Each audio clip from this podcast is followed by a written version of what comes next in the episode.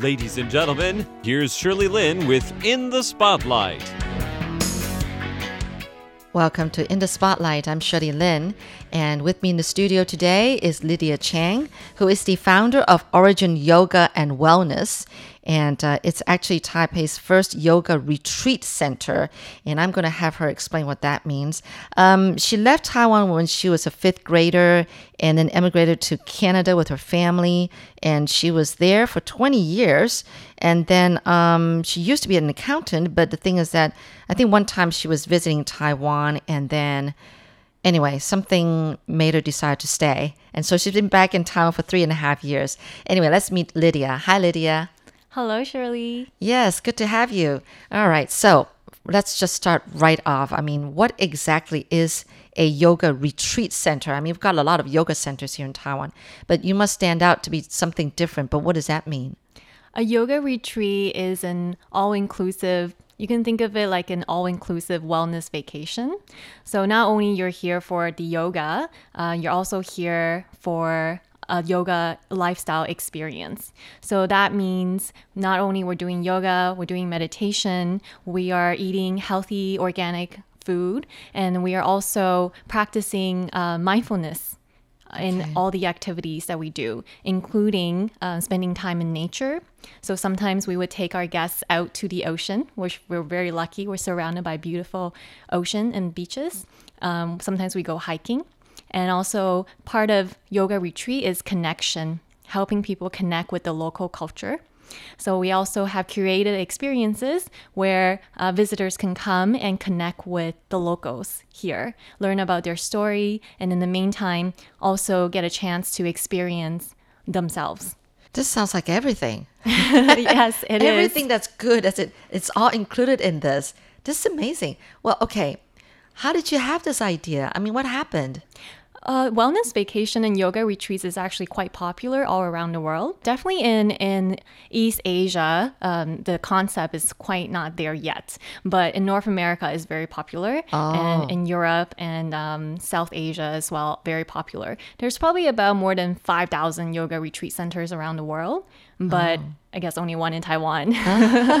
Oh wow. Okay. Why why did you decide to do this? I mean, you were in Canada, you were just having a good life and and being, you know, comfortable as an accountant and making good money, I'm sure, and you it could have well just, you know, made your living there and everything. But then Actually, my my parents, well, my dad uh, and my brother has always been in Taiwan. Oh. Only my mom and I moved to Canada because my parents separated. oh, I see. so that's see. sort of Got our it. story. Uh-huh. Um, so I left, like you mentioned, when I was about in grade five, and um, and I spent most of my life in Canada, and I was very happy as an accountant, like you said. It was it was good money, it was a good job, and I, I had a very good life. But yoga has always been a part of my life since I was a child. Uh, so I mentioned my my parents, uh, but my first yoga teacher is actually my father. Oh, this is getting interesting. Okay. So he and currently he's our Zen master at the Yoga Retreat Center. So he he taught me yoga and meditation probably starting at the age of ten. Uh, so that has planted a seed in me since I was very young. Um, and I didn't for myself didn't really get back into yoga or seriously consider yoga as a path in my life um, until probably during the time when I was studying and becoming an accountant. So I was trying to uh, pass my CPA, CA exam, um, and I was very stressed out. so I remember my dad's teaching, like, oh, you should practice meditation when you're stressed, or you should focus on your breath when you're feeling stressed out. So that's when I picked up yoga again. So a chance encounters probably around 2014. Uh, my dad actually wanted to go to India to take a course and he needed a translator. So I decided to go with him. Ah. And that's how I became a yoga teacher, got certified in India. So you were there not just for a day or two, you were there for quite a period of time for you to get a certificate. Yes, I was there for about three months. I see. Oh, okay. But you had a an accountant job at the time. I did. So you quit. No, not Oh. quite. So this is how I went with my job. I basically promised work that after I go to India and come back with a teacher certificate, I can now offer yoga classes for the company. yeah. Perfect. Exactly. And that's what happened. So after I became a yoga teacher or got certified, I returned back to my corporate job and I started teaching yoga at work. And more and more, it became a very popular program. Uh, and I started doing not just physical yoga, but also mindfulness training for some of the leaders at work. And we even have weekly meditation sessions where we did it over Skype and we had, you know, people from the factories or you know people on the road that would skype in just to meditate together Really? Wow, that's amazing. People would even go to that extent to be in a class. i had a very good company to be honest i was very supportive of, of this program Yeah. All right. So your dad has always been a yoga teacher ever since he was, maybe ever since he was young. my dad also had a kind of a transformative experience he uh, he's always been in taiwan but he used to be um, in finance as well he used to be a stockbroker This is so interesting. Okay. And uh, so I think the stress of being a stockbroker and the ups and downs of life really that's what got him into starting to learn yoga and meditation. Well, he didn't know any yoga then, though, until he got stressed and then he went looking around what you should do about it. And then he thought, oh, why not try yoga, right? Was that what, what happened? When he told me that it was, you know, it was for especially at least for yoga. A lot of people get introduced to yoga from the physical aspect first. And then they yeah. become deeper involved or more interested in the spiritual side. So same thing with him. In the beginning, um, he told me he was just eating lunch at a cafe and he saw a poster for a yoga class. Oh, that was it. Okay. That was it. he decided to go for it. How old were you when you started learning yoga? You just liked it from the start. No, I didn't. It was- I did not like yoga from the start, especially when I was 10 years old, right? You know, and back then, you have to think about this. This is maybe 20, 30 years ago. So back then, it was not very popular. Yoga now is trendy, it's cool, everyone's doing it, everyone know what it is. And there's many, many good classes and good teachers. Mm. But back then, especially in Taiwan, yoga is not common at all. Yeah. So Not at all. Exactly. And so when I went to class with my dad, for example, it was just full of old people. It was not something I would enjoy doing. I just thought it was really boring. The classes were super long, two, three hours, minimal. I'm curious, how about your mom? I mean, did she like yoga? My mom, uh, she does like yoga. She doesn't practice it religiously like like my like my dad, Dad. does. Um, she is more involved in the more uh, the meditation, the spiritual side of things. I see. Okay. Wow. Your whole family of yoga lovers. okay. So anyway, you didn't like it at the beginning, and it wasn't that you know that popular then. So what was it? So was it a drag? You know, going to these yoga classes with your dad? Then he kind of had to drag you there. Yes. No? Yes, I would say so. Uh, but he not he taught me not only just the physical yoga. He really emphasized also on meditation and the mindfulness part and the values that comes with the yoga practice, such as looking within yourself, staying grounded no matter what, and taking time for self reflection and staying. But you were only 10. I know. So I didn't, really didn't get it at the time. Like, oh my god, so much lectures. I know. I mean, now it's profound insight, but back then I didn't appreciate it. Mm. It was not not a pleasant. This is so funny. Oh well, how did how long did you persevere? I mean, I guess you didn't have a choice, right? You you just had to. I mean, your dad didn't give you any choice. You just had to go, and then what happened? I mean, eventually you start liking it, right? How? Why? Yes, exactly. Well, I think back then, even though I didn't like it, I went along with it, and then eventually it did made an impression on me. So I knew it was something valuable. I just didn't get it at the time, uh-huh. and I How, picked it how up did it again. make an impression on you? How? I think just because you're forced to, I was forced to do it. I was forced to wake up at five in the morning and go to the oh, beach and like Oh, gosh, sit at there, five in the morning. you know, Yeah. and watch the sunrise. You're listening to In the Spotlight with Shirley Lin.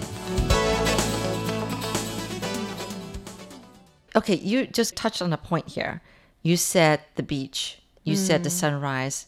Okay, apparently, what three and a half years ago, you came back visiting um, Taiwan, and when you're talking about the beach and everything, because that's where your house used to be, the place where you used to, you know, where you grew up. It's right by the beach. And you asked me if I know that place, Bai Sa Wan, you know, the White Sand Bay, whatever. Um, I know that place. I mean, I've always gone there for swimming with another family, and it's all great because uh, it's not usually crowded. And that's why we like that beach, you know. But anyway, so you used to live there. Yes. Yeah. And so anyway, you went visiting and actually for 20 years you were saying, "No, you should tell the story." All right. So my because my dad was a teacher, I think he always preferred being outside of the city. He always enjoyed oh. being closer to nature. So at some point when he was visiting also Baishawan, and for those who are familiar with Taipei or have lived there for a while, you're right, it is probably the closest beach to Taipei. It's really not hmm. that far, it's only within an hour drive. oh yeah. So he saw this big complex of abandoned building. And there's about 200 units. And that building is actually quite iconic. It's been around for about 50 years. It used to be owned by a lot, many of the wealthy, uh, rich, and famous people of Taiwan. It's their vacation home. Oh, okay. Uh, I didn't know. Okay. Somehow it became abandoned, not overnight, but over time. Um, a lot of people, some people immigrated outside, and maybe just the idea of a vacation home never caught on. So eventually, all the units were abandoned. So when my dad got there, you know, the, the place is really run down. It still is run down today. Oh. it is still abandoned. Oh. but um, he fell in love with it. You know, he he really saw it as a as a perfect place for yoga and meditation, especially because it's right by the beach. The location is really amazing. You can see you can get like a pan- panoramic view of the ocean from Oh, the yeah. inside. He really saw that building as a reflection of, of what he's what he's teaching as well as learning about yoga and spirituality is the fact that it doesn't matter what, how it is on the outside could be very ugly or rustic but it's that inward journey that matters going inside and working on yourself so you can glow from within uh, that that's what matter most so he saw that building as very symbolic and eventually he decided to uproot my whole family and move to the beach Oh, you guys were living in the city then? Yes. Before prior to that? Oh, I see. Yes. I see. I see. Okay. So now that place is your yoga retreat center. How big is it? So there's four floors, and we've got our di- a dining space, a yoga space, and then we've got enough. Oh. Sounds really big. It's quite big. Enough room for about um, comfortably we can fit a group of maybe 14 people. Lydia, you're actually a tiny woman to me. I don't know, and to think that actually you're doing such a great thing, being a founder of this whole, you know, yoga retreat center. It, it really impresses me. Would you call yourself a, a real, like, ambitious entrepreneur? Yes, I was. I would say so. I've, I've always been ambitious in my corporate life. I can't picture you as a businesswoman. I picture you more as just like a really calm, refreshing kind of yoga teacher. I actually like to call myself a spiritual entrepreneur. Okay, that's fitting. That's fitting. Yeah, that's what I'm picturing Lydia right now in front of me. And you started this yoga retreat center, and it's been three and a half years. How does the word get around? I mean, is it mostly women who are taking classes from you? But it's not off limits to men, is it? No, no, no. Uh, to be honest, and when, when I first started, because we are the first yoga retreat center in Taiwan, I didn't really have a clear TA, target audience. I just wanted to open up to everyone and see who comes. And eventually it became very clear that, well, number one, yes, you're right, mostly women that, that are attractive. A lot of them are traveling uh, solo and some are from Taipei, some are from the expat community in Taipei, um, and many actually are from outside of Taiwan. So I, I would oh. say close to 70% of our guests right now come from outside of Taiwan. So what do you mean? They traveled, they actually flew into Taiwan to come and stay at the retreat center for how, how, how many days at a, at a time?